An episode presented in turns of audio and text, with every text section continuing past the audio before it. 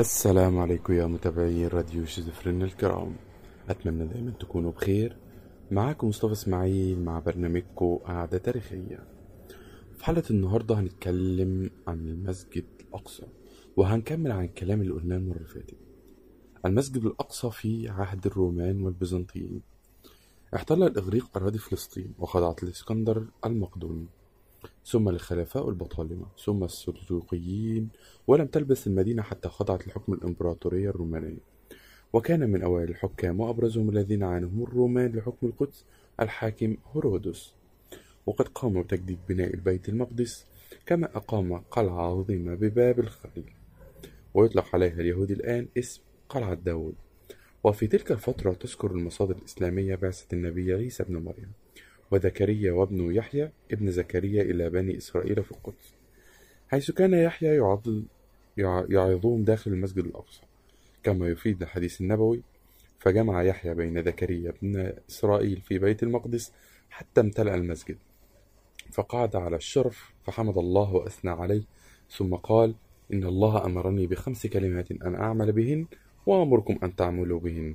كما يذكر الإنجيل الذي بين أيادي النصارى اليوم أن عيسى ابن مريم أنكر على بني إسرائيل انحرافهم عن عبادة الله تعالى داخل المسجد الأقصى وتحويلهم إياه إلى مكان للبيع والشراء.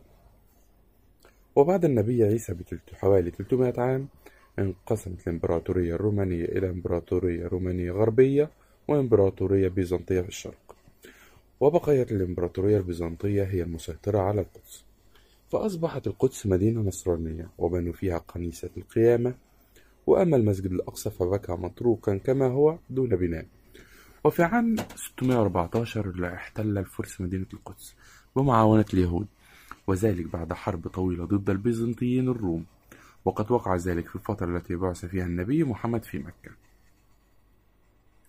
إذ يذكر القرآن في سورة الروم بسم الله الرحمن الرحيم غلبت الروم في أدنى الأرض وهم من بعد غلبهم سيغلبون.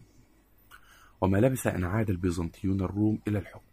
عام 624 عهد النبي محمد. كانت هناك أهمية خاصة للمسجد الأقصى في عهد النبي صلى الله عليه وسلم إذ كان القبلة الأولى للمسلمين بعد هجرة النبي إلى المدينة المنورة. فقد كان المسلمون يتوجهون إلى المسجد الأقصى في صلواتهم ومكثوا على ذلك 16 شهر تقريبا. فقد روى البراء بن عازب أنه قال لما قدم النبي المدينة صلى نحو بيت المقدس ستة عشر شهرا أو سبعة عشر شهرا وكان يحب أن يوجهه إلى الكعبة. فأنزل الله قد نرى تقلب وجهك في السماء فلنولينك قبلة ترضاها. فول وجهك شطر المسجد الحرام وحيث ما كنتم فولوا وجوهكم شطرة. وإن الذين أوتوا الكتاب لا يعلمون أنه الحق من ربهم. وما الله بغافل عما يعملون. وكان المسجد الأقصى وجهة النبي في الرحلة المعروفة باسم الإسراء والمعراج. إذ يؤمن المسلمون أن النبي محمد خرج من المسجد الحرام بصحبة الملك جبريل راكبا البراق. فنزل في المسجد الأقصى وربط البراق بحلقة باب المسجد عند حائط البراق. وصلى بجميع الأنبياء إماما. ثم عرج به من الصخرة المشرفة إلى فوق سبع سماوات مارا بالأنبياء آدم ويحيى وزكريا وعيسى ويوسف وإدريس وهارون وموسى وإبراهيم عليهم جميعا السلام. المسجد الأقصى أثناء الفتح الإسلامي. عندما تولى الخليفة أبو بكر الصديق خلافة المسلمين خلفا للنبي محمد قام بتيسير جيش أسامة بن زيد لفتح بلاد الشام. ونشر الدعوة الإسلامية. وقد كان النبي محمد قد جهز جيش أسامة قبل وفاته وما لبس أن توفي أبو بكر الصديق فتولى عمر بن الخطاب الخلافة. فكان أول ما فعله أن ولى أبا عبيدة قيادة الجيش الفاتح لبلاد الشام بدلا من خالد بن الوليد. فوصل أبو عبيدة بن الجراح إلى مدينة القدس وكانت تسمى آنذاك إيلياء فاستعصت عليهم ولم يتمكنوا من فتحها لمناعة أسوارها. واعتصم أهلها داخل الأسوار فحاصروهم حتى تعبوا وأرسلوا يطلبون الصلح وتسليم المدينة بلا قتال واشترطوا أن يأتي خليفة المسلمين بنفسه إلى القدس ليتسلم مفاتيحها منهم فخرج عمر بن الخطاب من المدينة حتى وصل القدس وذلك عام 15 هجرية. الموافق 636 ميلادي وأعطى لها الأمن وكتب لهم العهد العمري. وقد صحبه البطريرك سفريونيوس فزار كنيسة القيامة ومن ثم أوصله للمسجد الأقصى. فلما دخل قال الله أكبر. هذا المسجد الذي وصفه لنا رسول الله صلى الله عليه وسلم. وكان في تلك الأيام عبارة عن هضبة خالية في قلبها الصخرة المشرفة. ثم أمر الخليفة عمر بن الخطاب ببناء المصلى الرئيسي الذي سيكون مكان الصلاة الرئيسي في المسجد الأقصى وهو موقع الجامع القبلي اليوم.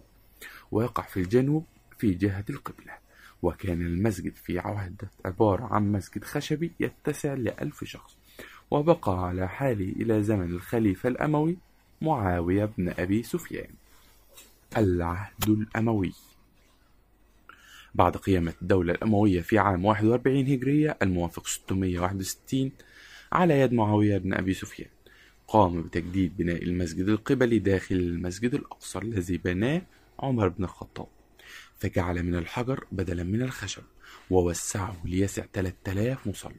وقد ذكر بعض المؤرخين المسلمين في مذكراتهم أن أوسع حركة تعمير للمسجد تمت في عهد الخليفة عبد الملك بن مروان منذ عام 65 هجرية.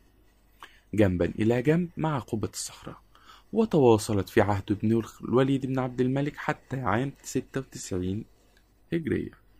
وبدأ البناء الأموي للمسجد الأقصى ببناء قبة الصخرة وهو عبارة عن قبة ذهبية فوق الصخرة المشرفة الواقعة في قلب الأقصى والتي تمثل أعلى نقطة في جبل البيت المقدس ويعتقد أن معراج النبي محمد إلى السماء تمت منها لتكون قبة المسجد كاملا. وقبل الشروع ببنائها أقيمت بجانبها قبة صغيرة في منتصف المسجد الأقصى تماما عرفت بقبة السلسلة لتكون مقر المشرفين على البناء الأقصى وخزانة لجمع الأموال اللازمة لذلك. وقيل لتكون نموذجا لقبة الصخر. الزلزال وإعادة البناء. في عام 746 تعرض المسجد الأقصى إلى زلزال أدى إلى تدميره وبعد أربع سنوات أطاح السفاح بالخلافة الأموية. وأنشأ الخلافة العباسية سنة 750 وبعد أربع سنوات توفي السفاح بعد أن عهد بالخلافة لأخيه أبي جعفر المنصور. وقد أعلن المنصور نيته لإصلاح المسجد. وقال أنه لو لوحات الذهب والفضة التي غطت بوابات المسجد يجب إزالتها وتحولت إلى دينار ودرهم لتمويل إعادة الإعمار التي انتهى في عام 771 وفي عام 774 ضرب زلزال ثاني المسجد أدى إلى تدمير معظم إصلاحات المنصور باستثناء تلك في الجزء الجنوبي من المسجد. وفي عام 780 أعيد بناء المسجد في عهد الخليفة محمد المهدي الذي أمر ببنائه فانقص من طوله وزيد من عرضه. وفي عام 985 أشار الجغرافي المقدسي أن المسجد الذي تم تجديده كان يضم خمسة عشر رواق وخمسة عشر باب. وفي عام 1033 تعرض المسجد لأضرار بليغة بسبب وقوع زلزال آخر. وفي عهد الخليفة الفاطمي الظاهر تم إصلاح الأضرار وتجديد المسجد بين عام 34 و 36 وتم تخفيض عدد الأروقة الجزرية من 15 إلى 7 وفي عهد الظاهر بنت الأروقة الأربعة من القاعة المركزية والممر الذي يستخدم حاليا كأساس للمسجد. وقد كان المركز ضعف عرض الممرات وقد وصف الجغرافي الفارسي ناصر بن خرست المسجد الأقصى خلال زيارته عام 1047 أن المسجد شرق المدينة والسوق فإذا دخله السائر من السوق فإنه يتجه شرقا فيرى رواقا عظيما جميلا ارتفاعه ثلاثون ذراع وعرضه عشرون وللرواق جناحان وواجهتان وإيوانه منقوش كلها بالفسيفساء المثبتة بالقص. على الصورة. على الصورة التي يريدونها وهي من الدقة بحيث تبهر النظر ويرى على هذا الرؤى كتابة منقوشة بالمنى وقد كتب هناك لقب سلطان مصر فحين تقع الشمس على هذه النقوش يكون لها من الشعاع ما يحير الألباب وفوق الرواق قبة كبيرة من الحجر المصقول وله بابان مزخرفان وواجهتان من النحاس الدمشقي الذي يلمع حتى لتظن أنهما طليا بالذهب وقد طعما بالذهب وحليا بالنقوش الكثيرة. وبكده تكون انتهت حدوتتنا النهاردة من المسجد الأقصى. وطبعا لسه مكملين والحكاية لسه ما خلصتش. استنونا في الحلقة الجاية مع برنامجكم قعدة تاريخية. كان معاكم مصطفى إسماعيل من راديو شيزوفرينيا. وفي الختام سلام.